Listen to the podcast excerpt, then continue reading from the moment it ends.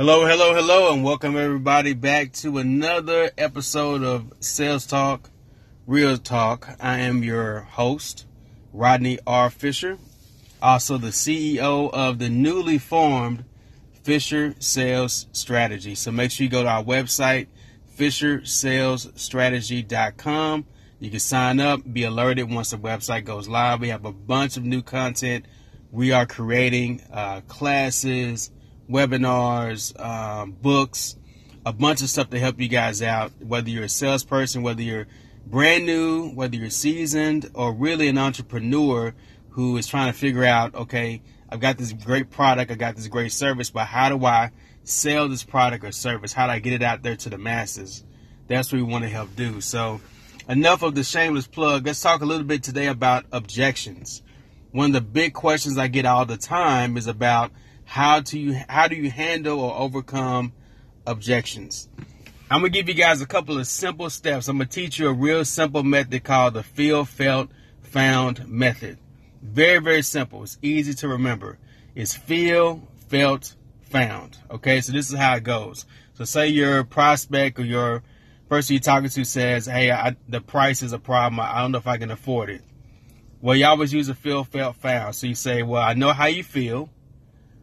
Many of the people I've talked to have felt the exact same way, but what they have found is when they purchased the product, the money that they've saved over the long run, it actually wasn't as expensive as they thought. As an example, so what if someone says, uh, well, I need to talk to my spouse about it. I want to talk to my partner about it 1st mm-hmm. Hey, I understand how you feel.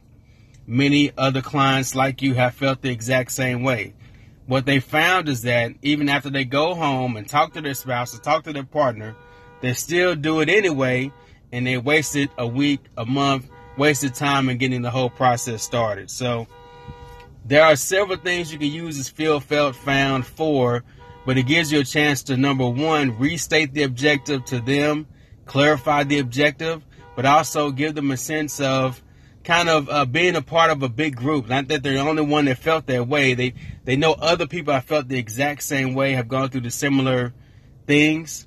So now they can have a little more comfort in making a tough decision. And it's typically why they're giving you an objection.